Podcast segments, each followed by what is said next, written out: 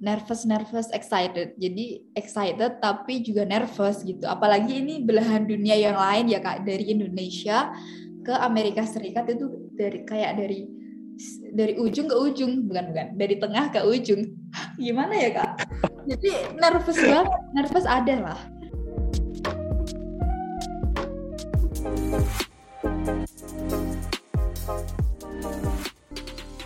Halo teman-teman semua, balik lagi di podcast Global Grad Indonesia. Weh, gini kan kali ini kita kedatangan tamu lagi nih, awardee dari program Global Grad di tahun 2021, yaitu Nurwidiarini. Halo Nurwidiarini, halo hai. Halo Kak, halo Kak. Halo teman-teman yang mendengarkan. Halo Nurwidiarini, semoga kabarnya baik ya. Nah, uh, sebelum kita mulai, mungkin uh, Kak Nurwidiarini boleh bisa uh, introduction sedikit? Halo teman-teman, halo Kak Jere, halo teman-teman yang mendengarkan. Halo, nama aku Widya. Biasa dipanggil Widya, nama lengkapku Nur Widyarini. Jadi aku asalnya dari Semarang, asal kampus dari Universitas PGRI Semarang, jurusan Pendidikan Fisika, dan alhamdulillah aku berkesempatan untuk kuliah di Universitas uh, Wisconsin, University of Wisconsin Eau dengan jurusan Physics. Wah, keren-keren. Uh, senang banget bisa kedatangan Kak Widya nih. Kak Widya yang bakal uh, eh, 30 menit ke depan bakal ceritain pengalaman dia dalam program Global Gerak yang sekarang currently lagi di US ya, Kak Widya? Iya, ini di US. Ini pagi banget nih, Kak. Pagi buta jam setengah satu pagi di sini. Di sana jam berapa? oh, kalau di sini sekitar siang, jam 2 siang. Oh, iya. Oke, okay, ini pertanyaan yang pertama nih, Kak Widya. Yang mungkin uh, para pendengar penasaran. Jadi, Kak Widya ini tahu program Rubiker itu dari mana dan kapan? Oh, jadi uh, secara general aku tahu program Ugrad ini dari SMA karena memang dari dulu dari SMA udah pengen banget ngebet pengen sekolah di luar negeri either untuk S1 ya, ya. atau uh, program pertukaran pelajar. Jadi emang dari SMA itu uh, setiap hari nih hampir setiap hari hampir setiap malam itu kerjaannya uh, cari-cari info beasiswa gitu. Nah, uh, dulu itu pernah uh, sempat ketemu satu blogspot dari alumni Ugrad juga. Uh, nah, dari hmm. situ awal ketemu program Global Ugrad. Nah, dari situlah aku cari-cari info ke websitenya Aminet. Uh, dari situlah aku tahu Global Ugrad uh, Aminah itu. Kemudian aku follow-follow lah Instagramnya kayak kak follow Kak Jerry, terus follow Kak Fadil, uh, dan follow kakak-kakak alumni yang lain. Dari situ aku tertarik banget untuk coba daftar Global Ugrad ini.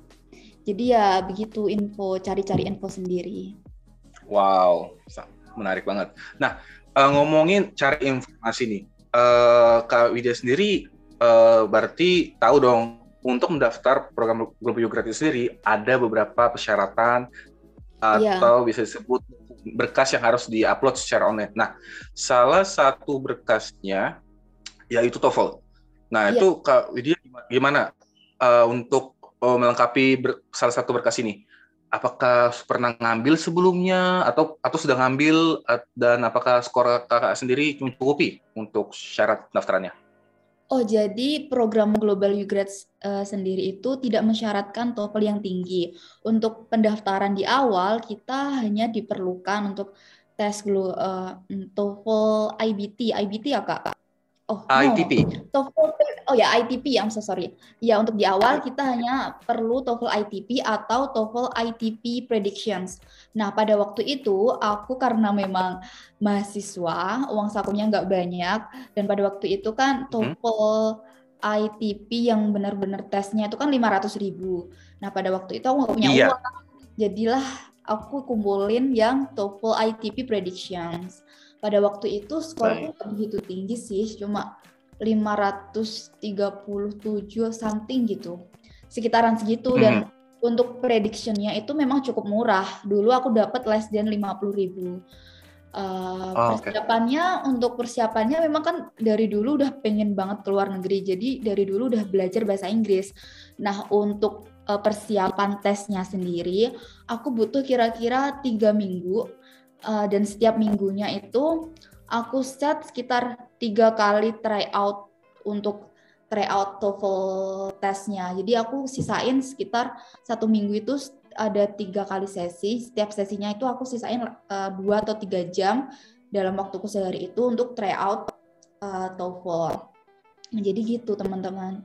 Nah pada awalnya itu TOEFL ITP predictions. Nah uh, setelah daftar dan setelah dinyatakan lolos itu nanti uh, kalian akan dapat semacam TOEFL IBT voucher. Di situ kalian bisa uh, uh, tes TOEFL IBT secara gratis yang dibiayain Aminef Fulbright.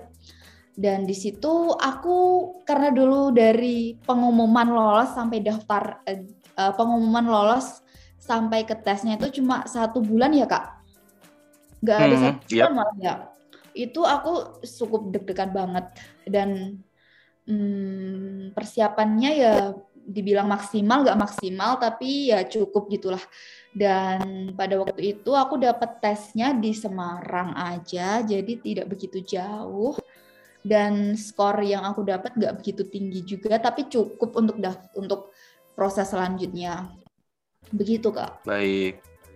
Baik. Benar dan untuk pendaftaran yang di awal itu kamu pakai ini ya uh, TOEFL yang prediction dulu? Ya, aku pakai TOEFL ITP yang prediction dulu. Baik, dengan uh, minimal 500 ya buat mendaftar. Buat mendaftar. Jadi pastiin yep. kalau kalian mau mendaftar Global Ugrad, pastiin kalian bisa dapat TOEFL ITP prediction minimal 500. Jadi kalau sudah 500 itu sudah aman banget. Tapi kalau kalian belum dapat 500, misal kok 490 atau 480, kalian mending coba tes lagi untuk bisa dapat minimalnya 500. Begitu teman-teman. Baik, baik, benar. Nah, itu tadi salah satu berkasnya yaitu TOEFL. Nah, uh, ada berkasnya lagi nih, yaitu esai.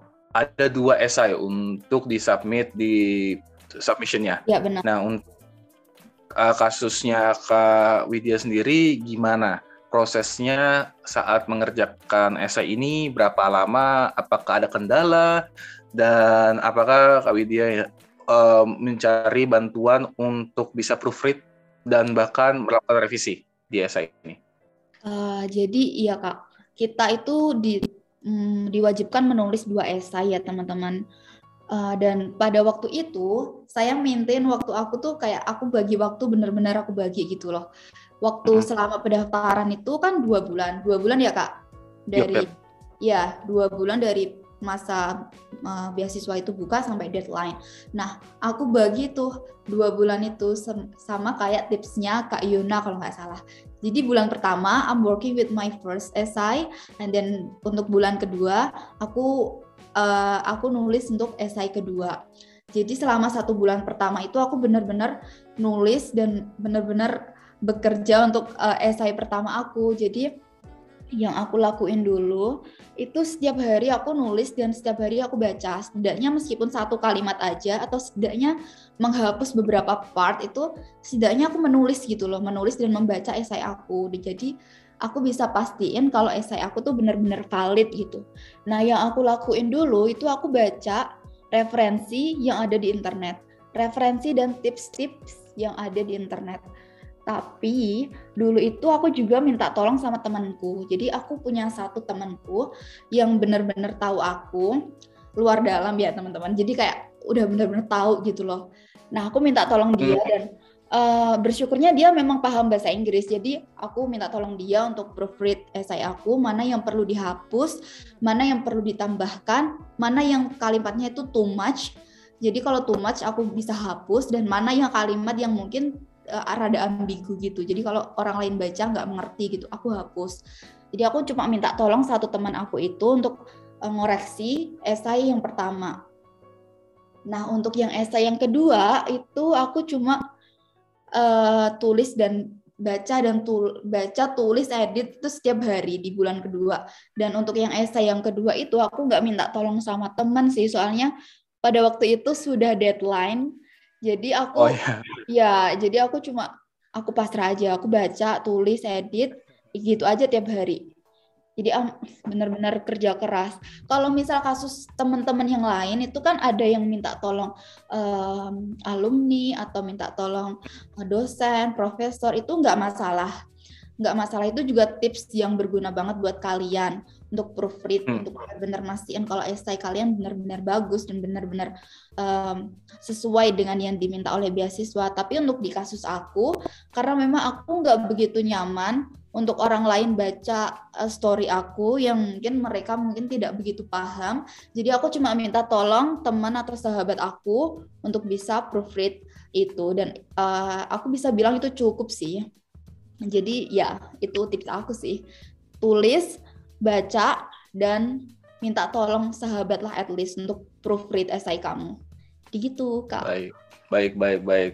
Uh, sangat menarik banget uh, tipsnya. Dan semoga berguna juga buat teman-teman uh, yang lagi proses untuk uh, submit run program Global Yograt. Nah, dari beberapa uh, persyaratan dokumen tadi ada ada lagi nih syaratnya yaitu surat rekomendasi, surat rekomendasi dan itu ada dua surat rekomendasi. Nah, untuk di kasusmu nih Widya, kamu minta ke siapa dan kenapa? Oh, dulu surat rekomendasi itu aku minta ke prodi, ketua prodi aku. Kebetulan aku cukup dekat sama beliau karena dulu pernah ada kompetisi atau lomba gitu dan uh, beliau yang merekomendasikan saya. Jadi waktu itu aku sebelum sebelum ini nih sebelum beasiswanya buka itu satu bulan sebelumnya itu aku sudah sudah approach beliau. Jadi sudah tanya. Aku bilang pada waktu itu pak ada program pertukaran pelajar nih seperti ini gitu. Saya butuh rekomendasi beliau gitu. Jadi dan bersyukurnya beliau sangat welcome dan sangat suportif jadi beliau yang menuliskan surat rekomendasi aku pada waktu itu jadi yang pertama itu dari ketua prodi dan yang kedua itu dari coach, semacam coach atau apa ya Kak dibilangnya? Um, pembina? Iya, pembina. Dulu aku ikut semacam kegiatan debat bahasa Inggris di kampusku karena aku benar-benar oh. pengen improve bahasa Inggris. Jadi aku ikut uh, komunitas bukan ya seperti komunitas uh, eh, PBI anak-anak pendidikan bahasa Inggris untuk ikut uh, semacam debat bahasa Inggris dan di kegiatan itu ada pembinanya pembina yang kebetulan kebetulan pembinanya itu alumni dari pendidikan bahasa Inggris uh, Universitas PGRI Semarang jadi kebetulan banget alumni dan juga pembina. Nah, pada waktu itu aku minta tolong beliau untuk menuliskan surat rekomendasi aku dan alhamdulillah beliau sangat suportif dan beliau yang menuliskan surat rekomendasi aku dan aku inget banget itu aku mintanya seperti satu minggu sebelum deadline enggak satu minggu sih dua minggu sebelum deadline itu aku minta dan beliau langsung gercep ini deadline-nya kapan aku bilang deadline-nya tanggal 13 Maret gitu dan hmm. beliau langsung langsung menuliskan H plus 2 setelah aku minta. Jadi sangat-sangat bersyukur dan sangat-sangat berterima kasih kepada beliau-beliau itu. Jadi ya gitu kak. Wow. Medasinya dua dari prodi, ketua prodi, yang satu dari pembina kegiatan debat. Gitu kak. Wow, keren. Uh, sangat menginspirasi banget ceritanya. Jadi mungkin buat teman-teman uh, bisa ngambil moral of the story-nya ya. Jadi uh, yang penting uh, persiapannya kalau bisa ya jangan mepet-mepet gitu ya, jangan deadlineer gitu ya, Kak Widya. Iya, uh, tergantung dosen atau tergantung kalian melihat uh, recommender kalian gitu. Misal kalau misal jabatannya tinggi atau misal beliau sibuk atau ya seperti itu, kalian harus um, approach beliau itu satu bulan, at least satu bulan sebelum buka pendaftaran gitu. Jadi harus dipersiapkan benar-benar matang dari awal biar tidak tergesa-gesa di akhir gitu, teman-teman. Yap, yap, yap, benar. Nah, terlepas dari berkas, berkas administrasi, berkas yang tadi uh, TOEFL, essay, dan rekomendasi itu kamu upload uh, submit online. Nah, setelah kamu submit online, muncul tahapan berikutnya yaitu shortlisted shortlisted kandidat buat di interview. Nah, uh, kamu kalau dari ceritamu nih uh, Widya kamu nyangka nggak bakal di email balik untuk menjadi satu dari banyak untuk mengikuti shortlisted uh, interview online ini?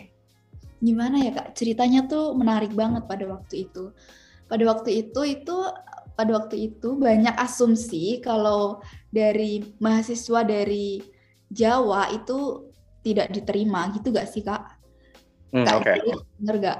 Iya, jadi Hmm. banyak asumsi yang seperti itu daftar dan aku pada waktu itu sudah niat niat banget daftar apa pun itu hasilnya aku tetap daftar kerahkan semua kerahkan semaksimal mungkin yang aku punya Eh, kalau ditanya nyangka atau enggak enggak nyangka sih kak sebenarnya dari sekian banyak mahasiswa aku terpilih jadi shortlisted itu sangat tidak nyangka tapi ya ya nggak nyangka aja gitu kak.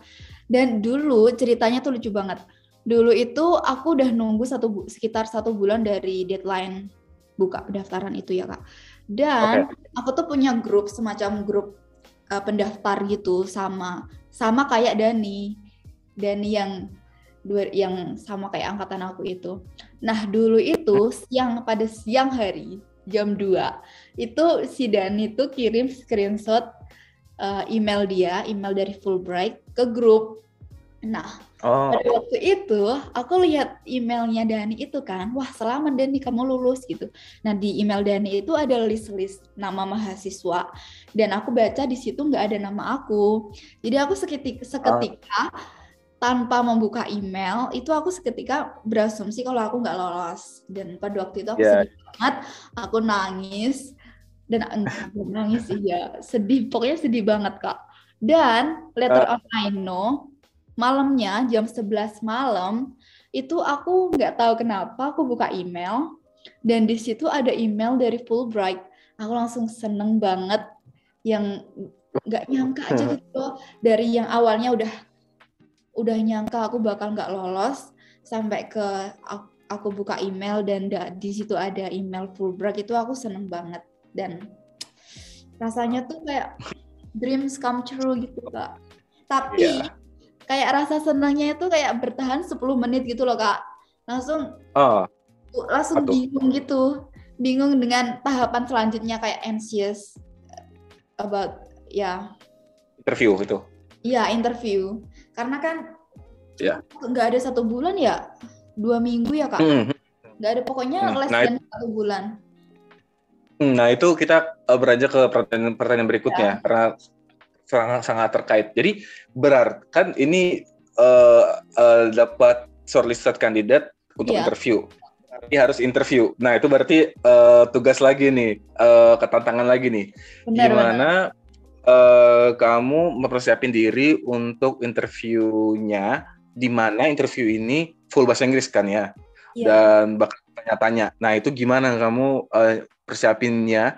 Apakah kamu latihan depan kaca? Apakah kamu latihan dengan teman, dengan dosen, atau atau gimana? Atau ada simulasi kayak tah yang kamu lakukan untuk mempersiapin dirimu biar siap di interview? Iya, dulu itu yang aku lakuin pertama kali itu ngelis semua expected questions yang aku search dari internet. Jadi aku tulis ada banyak tuh ada semacam 20 20-an pertanyaan yang mungkin bakal muncul. Itu aku list semuanya dan aku juga siapin siapin jawabannya. Itu aku udah udah siapin itu semua. Selain itu, kebetulan si Dani itu dan itu udah baik Hmm. banget. Dia itu ngajak kayak semacam simulasi gitu kak, ngajak aku simulasi dan aku inget banget dulu itu waktu bulan puasa. Jadi setiap bukan setiap ya, pokoknya pada waktu itu habis terawah itu aku zoom seperti ini, ya pokoknya zoom sama Dani dan kita simulasi. Jadi Dani sama aku tuh kayak kita sama-sama berjuang untuk bisa dapat beasiswa ini bareng-bareng gitu ke US bareng-bareng. Aku siapin Wow. pertanyaan, iya aku siapin pertanyaan, Dani siapin pertanyaan, kita saling melempar pertanyaan dan saling menjawab. Itu yang aku lakuin. Selain itu, sebelum sebelum hari H interview, itu aku buat semacam eh, gimana ya, lintingan-lintingan pertanyaan gitu sih kak. Tahu nggak? Jadi aku tulis Oh, Ya, aku tulis pertanyaannya di kertas kecil gitu, terus aku linting gitu, terus aku acak aja gitu, terus aku ambil satu pertanyaan, aku timer sekitar satu pertanyaan itu sekitar dua menit. Jadi aku sudah menyiapkan diriku untuk mendapatkan pertanyaan random. Ah, oke. Okay. Ya, begitu, Kak. Nah, itu tadi uh, persiapanmu untuk proses ke tahapan interview. Nah, kita ngomongin hari-harinya nih saat interview. Gimana? Apakah sesuai ekspektasi? Apakah di luar ekspektasi? Dan kalau kamu boleh rate saat kamu melakukan interview dan setelah selesai interviewnya, uh, tanpa ini jadi kasusnya kamu nggak tahu kamu keteri, kamu lanjut di tahap berikutnya ya. Pada yeah. saat itu kamu um, ngerate uh, performa kamu uh, interview seperti apa gitu. Jadi kamu mungkin dari awal dulu uh, apakah sesuai ekspektasi atau enggak dari persiapanmu? Dulu waktu interview itu Alhamdulillah semuanya tuh berjalan lancar dan sesuai ekspektasi. Meskipun pertanyaannya itu di luar pertanyaan yang aku ekspektasikan, tapi alhamdulillah oh. semuanya tuh kayak mulus aja gitu loh kak. Kalau bisa. Dan kamu bisa jawab gitu dan maksudnya nggak kak kagok, nggak kelabakan gitu? Nggak, alhamdulillah nggak. Kagok itu bukan karena pertanyaannya sih dulu itu kagok karena karena kan aku dulu zoom zoom ya kak interviewnya tuh zoom jadi ada satu pertanyaan yeah. yang aku nggak jelas dengarnya gitu jadi aku minta tolong buat interviewernya buat mengulang pertanyaan dan itu aja itu aja dan semuanya berjalan yeah. mulus aku alhamdulillah banget bersyukur banget dan kalau dibilang rate rate interview aku pada waktu itu aku bisa bilang 9 eh, dari 10 sih kak. Wow. Maksudnya ya. kamu puas ya maksudnya? Iya. Maksudnya kamu puas dengan performamu. Oke. Okay. Ya, dan dan kita dan kita ngomongin uh, setelah interview kamu merasa puas. Dan kamu yakin setelah selesai dari tahap interview itu bakal di email lagi? Uh, kalau dibilang yakin atau enggaknya itu tetap aku nggak yakin buat dapat email selanjutnya. Tapi setidaknya yang aku lakuin itu udah memuaskan diri aku sendiri gitu loh kak. Setidaknya iya, kalau itu udah itu ya. versi optimalmu sudah ya? Ya itu udah versi optimalku. Dan kalau memang uh, bad apa paling buruk gitu keadaan paling buruk kok nggak lanjut itu kayak ya udah aku sudah mengerahkan semua kemampuanku secara maksimal gitu loh kak. Udah oh. udah rela ya jadi pokoknya apa yeah. penting aku udah kasih best performance gak gak, gak terima gak terima it's okay gitu. Iya benar-benar kayak gitu kak. Jadi kalau pada waktu itu aku ingat banget dua jam sebelum interview itu kaki tuh dingin banget jadi kaki sama tangan dingin banget karena nervous kak ya kak jadi pasti tahu lah itu Iya. Kalau online mungkin beda, mungkin beda iya. lagi. Iya, sama. Tapi aku yakin sama-sama sama-sama nervous. Iya, nervous banget. Tapi pada waktu interview, pada waktu moderatornya tuh mempersilahkan aku buat masuk Zoom itu kayak nervousnya tuh semakin ke sini itu semakin hilang gitu. Jadi udah nggak nervous lagi. Kalau ditanya ya jawab aja. Soalnya interviewer untuk Global Ugrade ini tuh nggak semenakutkan yang aku kira. Jadi semuanya tuh ramah gitu loh kak. Mereka itu bertanya eh. untuk tahu siapa aku gitu, bukan bertanya untuk menilai, bukan Men gimana ya?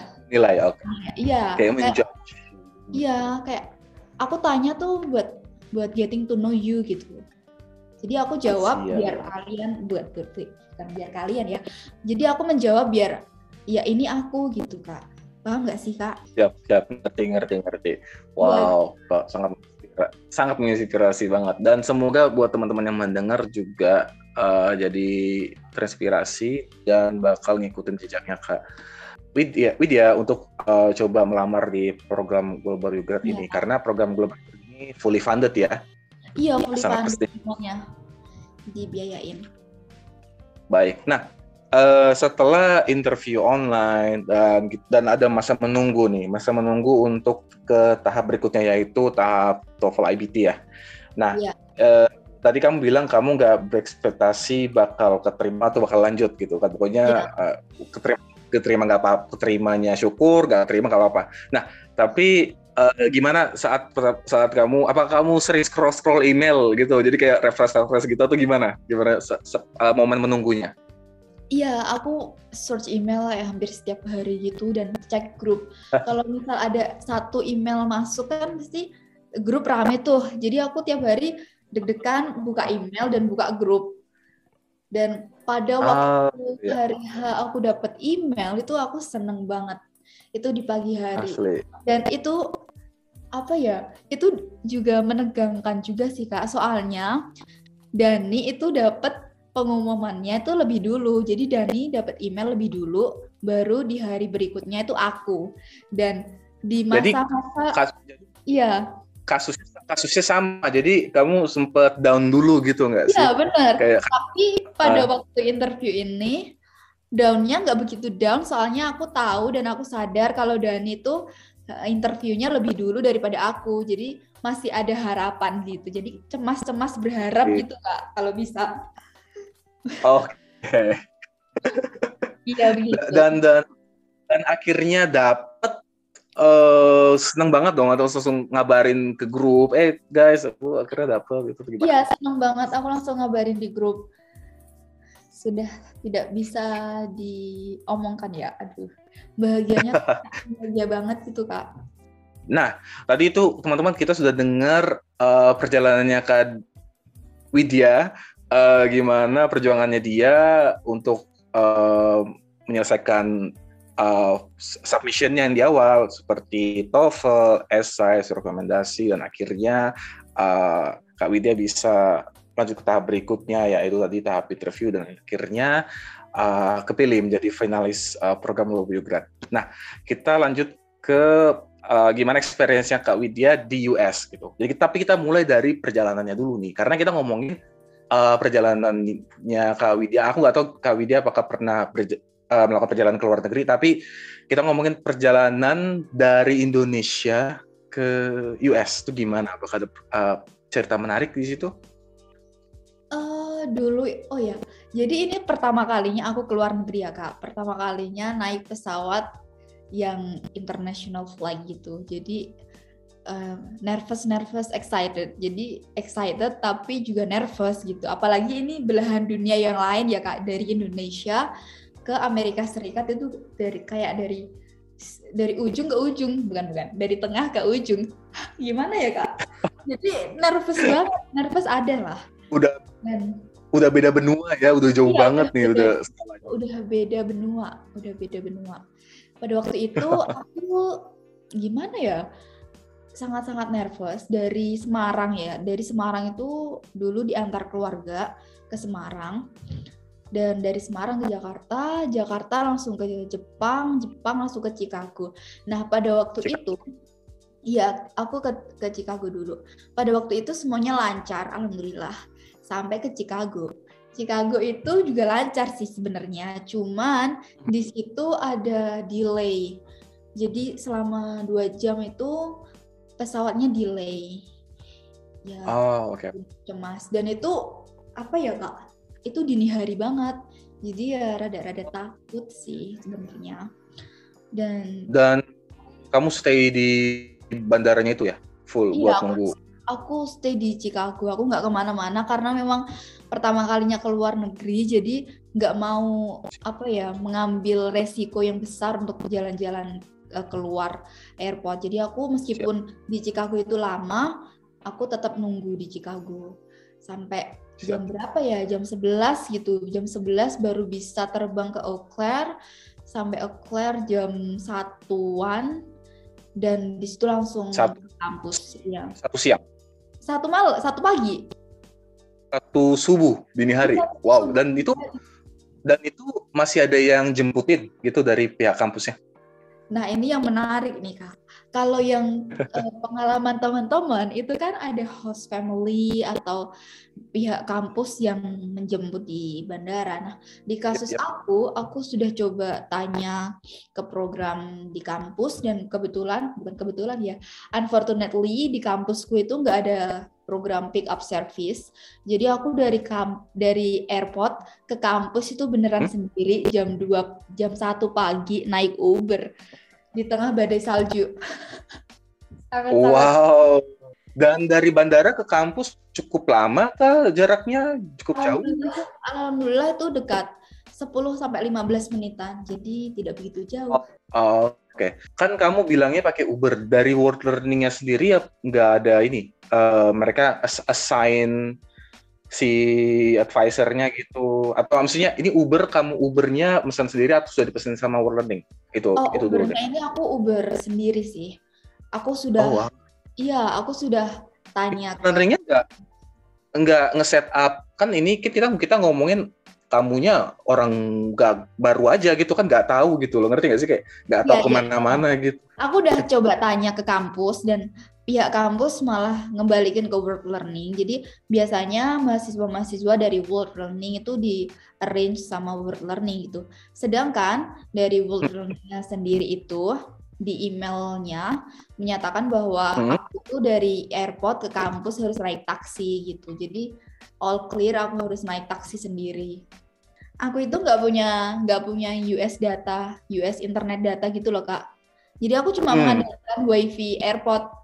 It, udah itu dulu nekat ah, Asli asli. Dan dan kan nyampe di kampus nih. Apakah yeah. kamu bisa masuk ke dorm atau kamu harus pakai motel dulu atau gimana? Atau bisa aja? Enggak, ini lucu banget sih kak. Dulu itu jam 2 pagi, jam 1 pagi ya kak. Di dropin di hmm. kampus. Nah sebenarnya di kampusku itu ada namanya buildingnya itu ada namanya towers. Nah, towers itu buka 24 jam. Tapi oh, oke. Okay.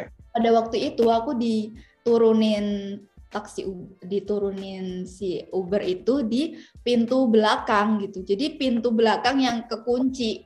Aku nggak tahu aku nggak tahu cara masuk. Aku udah udah mikir kalau towers itu buka 24 jam. Jadi aku uh kayak bertanya-tanya ini ada apa ini ada apa yang salah aku udah bener kan aku udah nyampe towers kok tutup gitu. Dan di situ tuh dingin banget kak. Bayangin jam satu pagi bawa koper perjalanan 20 plus flight dari Indonesia ah. ke US aku udah pikirannya udah ya Allah ini gimana? gitu. Dan pada waktu itu aku mikir itu kan bener-bener aku sendiri ya kak. Aku mikir mm-hmm. aku kalau di luar sini kalau dinginnya segini sih aku masih bisa tahan lah sampai pagi gitu aku kan sombong ya kak bukan bukan gitu sih aku kayak nggak tahu apa-apa lah pada waktu itu aku mikirnya sampai pagi aku udah masih masih bisa nunggu lah di situ tapi ya kak mm. belum ada lima menit itu kakiku udah dingin banget karena itu pada waktu itu turun salju jadi posisi ah, bener. banget aku nggak tahu aku harus telepon siapa karena aku nggak punya internet Iya, iya, iya. Benar-benar bingung. Dan bersyukurnya pada waktu itu sopir Ubernya tuh kayak putar balik gitu. Putar balik dan masih lihat aku masih di depan situ. Jadi supir Ubernya tuh kayak diem di mobilnya. Terus aku samperin lah. Bisa aku pokoknya minta tolong si supir Uber itu buat teleponin pihak kampus untuk setidaknya menjemput aku gitu. Dan alhamdulillahnya ditolongilah sama supir Uber itu nggak uh, hmm. ada nggak ada lima menit itu ada polisi datang. Dan dari situ hmm. aku minta tolong ke polisi kampus itu buat masukin aku ke towers. Ya hmm. dan itu itu polisinya memang utusan dari kampus ya? Makanya maksudnya itu karena karena kamu nelpon minta bantuan supir uh, Ubernya itu tadi? Letter on I know kayaknya memang di kampusku itu ada polisi kampus. Dan kayaknya ada setiap memang keliling setiap berapa menit sekali itu sopir eh, bukan sopir ya setiap berapa menit sekali itu polisi kampus itu kayak keliling kampus buat checking gitu kak. Dan kayaknya pada waktu itu beruntungnya aku ketemu sama polisi kampus itu. Jadilah aku minta tolong beliau untuk uh, check in di towers dan kemudian sama RA di, di towers langsung uh, ngantar aku ke dorm yang memang udah udah atas nama aku Iya, iya. drama sih, Kak. Dramanya di situ. Tadi kita udah dengerin perjuangannya Kak uh, Widya dengan dramanya itu dari bandara dan akhirnya bisa settle di kampus. Yeah. Sekarang kita ngomongin uh, perkuliahannya, kehidupannya di kampus di US. Nah, mungkin Kak Widya bisa ngasih uh, singkat atau mungkin sedikit detail uh, perkuliahan kampus di US itu seperti apa dan ini dan ini mungkin lebih spesifik Kak Widya Kak Widya ngambil mata kuliah apa dan kenapa? Oh iya, di sini itu aku ambil mata kuliah uh, dua mata kuliah fisika yaitu dinamika dan computational physics. Uh, satu hmm. kuliah di luar fisika yaitu uh, educational psychology dan yang keempat itu adalah US culture. Aku ambil empat kelas itu dan kenapa aku ambil kedua mata kuliah fisika itu karena aku memang tertarik di, di bidang komputasi, uh, computational physics dan untuk dinamikanya memang aku niatan di sini pengen mengimprove atau memperdalam ilmu fisika aku. Jadi aku ambil kelas dinamika. Nah, untuk kelas educational psychology karena memang aku niatnya ke depannya pengen jadi guru. Jadi aku oh. tidak ada yang salah tidak ada salahnya buat ambil educational psychology di sini. Dan itu alasan aku sih. Dan yang keempat US culture dan uh, sedikit informasi saja di untuk global U grad itu kalian diminta untuk mengambil satu mata kuliah yang uh, relate dengan US dan di sini aku ambil US ah. culture karena memang uh, eh, US culture menarik mungkin untuk dikaji ya seperti yep, itu. Uh, uh, itu um, uh, salah satu requirement untuk American oh, iya. Studies. Iya kak, iya. Di situ aku ambil US yep, culture. Ya. Nah untuk perkuliahannya sendiri di US itu sedikit banyak atau sedikit banyak ya uh, sedikit berbeda dengan yang ada di Indo. Karena di Amerika itu misal aku punya kelas dinamika itu satu minggu biasanya ada tiga kali pertemuan. Nah satu kali pertemuan okay. itu kayak kelas singkat gitu 50 menit aja. Dan kalian tahu biasanya kalau di Indo kan eh, dosen di Indo seperti kayak uh, kelas jam 7.30 biasanya dosennya memulai 7.40 atau 7.35 gitu. Tapi kalau di US hmm. ini enggak temen enggak teman-teman. Jadi kalau di US kelas jam 9 pagi itu jam 8.55 itu dosennya udah masuk ke kelas dan 9 tepat itu langsung mulai, langsung mulai perkuliahan. Jadi itu oh. yang asik sih. Nah, jam 9 tepat mulai, jam 9.50 berakhir, ya udah uh, dosennya benar-benar cut di 9.50. Either itu materinya belum selesai atau materinya masih kurang jelas, itu 9.50 langsung di stop. Selesaikan, ya langsung di stop. Nah, yang paling menarik untuk kuliah di US itu uh, sistem perkuliahan di sini itu selain perkuliahan di kelas itu uh, ada yang namanya office hours. Jadi kalau misal kalian ada PR yang nggak bisa yang ada jadi kalau misal kalian ada PR yang susah atau ada materi perkuliahan yang uh, kalian sulit untuk uh, memahami, itu kalian bisa minta ajar dosennya di office hours dan itu sangat sangat sangat membantu aku untuk bisa nggak uh, ketinggalan lah di materi perkuliahan di kelas. Itu sih kak yang paling menarik. Satu karena waktu yang uh, benar-benar tepat dan kedua yang uh, sistem office hours itu yang paling membedakan. Baik. Baik, baik. Wow. Nah, ngomongin perkuliahan di US nih, Kak ya, uh, Kak Widya kan sebagai exchange student, ada ospek nggak sih sebagai freshman-nya di sana atau nggak ada? Atau ada masa orientasi dalam tanda kutip di sana dan seperti apa? Apakah seperti Indonesia ospeknya atau, atau gimana? Oh iya, untuk di kampus uh, mungkin ini berbeda ya di setiap uh, awardee, tapi di kasus aku di UWEC di sini itu dulu ada orientasi untuk mahasiswa internasional. Jadi selama eh, empat uh, hari kerja itu uh, Senin sampai Jumat itu aku ada orientasi kak de, bareng sama anak-anak internasional yang lain. Di situ aku dikenalin oh. Sistem kampus, kemudian dikenalin sistem uh, meal plan atau uh, apa ya kak namanya sistem makan ya sistem makan di kampus? Enggak. Uh, sistem ya ya ya boleh nggak apa-apa tapi bukan itu nggak apa-apa lagi Iya, iya sih, ada sih kak untuk uh, orientasi selama perkuliahan aku di sini tuh, ya ada. Dan dan dan apa uh, kalau misalnya dibilang kontrasnya dengan Indonesia, apakah uh, atau berbeda atau atau hanya benar-benar mereka ngasih tahu tentang kampusnya itu? Maksudnya inti dari orientasi itu mereka ngasih informasi tentang kampus itu ya? Iya memang di sini orientasi di kampus uh, Amerika sini khususnya di UWEC itu memang benar-benar khusus memperkenalkan uh, mahasiswa baru dengan sistem kampus. Nggak ada yang lain sih kak Siap, siap. Oke. Nah, uh, kita ngomongin, kita sudah ngomongin uh, perkuliahan di US. Nah, kita juga kita juga tahu uh, kamu kamu sendiri itu di program Global Youth Grad itu ada namanya volunteering atau hmm. community service iya, iya. yang uh, yang mandatory sekitar 20 jam. Nah, untuk kasusmu sendiri uh, Widya, apakah kamu sudah melaksanakannya itu uh, dan dan dan kamu lakukannya di mana atau kamu ada planning untuk melakukan uh, volunteering atau community service uh, nantinya? Iya, karena aku di sini baru dua bulan ya kak, belum ada dua bulan malah. Jadi aku belum ada uh, kegiatan volunteer. Tapi untuk planningnya itu aku ada planning untuk ikut uh, community community service di uh, food pantries. Di sini ada yang namanya food pantries dan uh, aku ada rencana untuk ikut uh, community service di situ atau opsi kedua aku ikut uh, community community service untuk reading.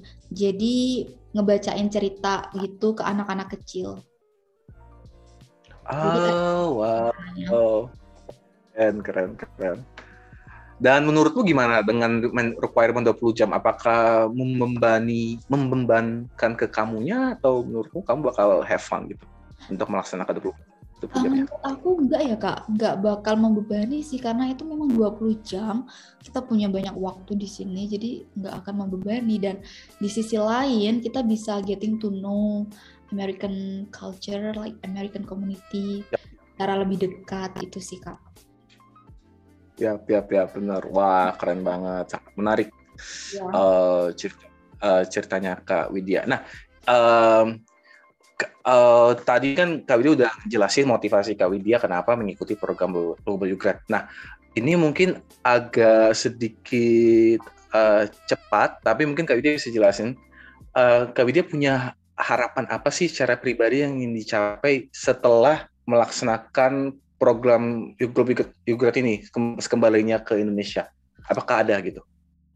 Harapannya untuk pribadi sih semoga hmm, ini sih kak. Semoga bisa menjadi lebih percaya diri. Karena memang ya aku di sini tuh semacam dibilang nggak percaya diri yang ya percaya diri tapi masih kayak kurang gitu loh kak. Jadi harapannya siap, siap. aku pulang ke Indo aku bisa jadi lebih confidence dan bisa lebih berani untuk uh, berinisiasi gitu.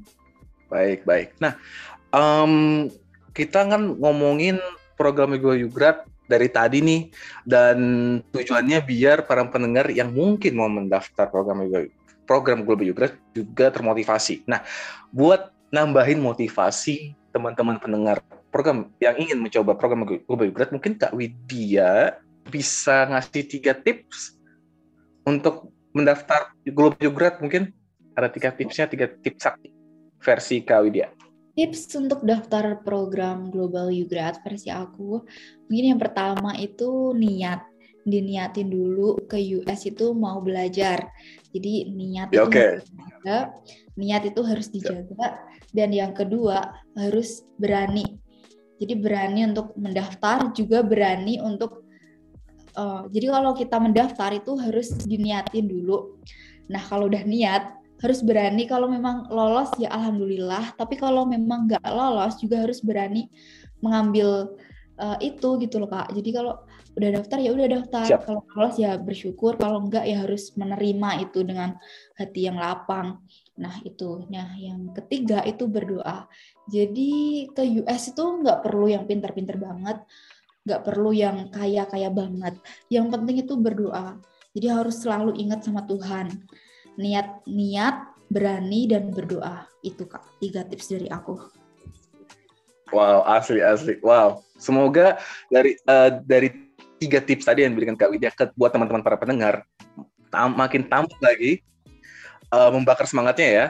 Uh, dan juga untuk sebagai informasi program Global Grad selalu ada di setiap tahun dan pendaftarannya selalu dibuka di akhir tahun di bulan November dan Desember ya buat teman-teman yeah. yang pengen daftar dan pengen tahu informasi lebih lengkapnya lagi, teman-teman bisa visit uh, website aminaf.or.id atau di Instagramnya biasanya bakal ada info session tuh uh, di Fulbright Indonesia seperti itu. Nah, uh, tips tiga tips tadi dari Kak Widya mengakhiri podcast hari podcast episode podcast kali ini.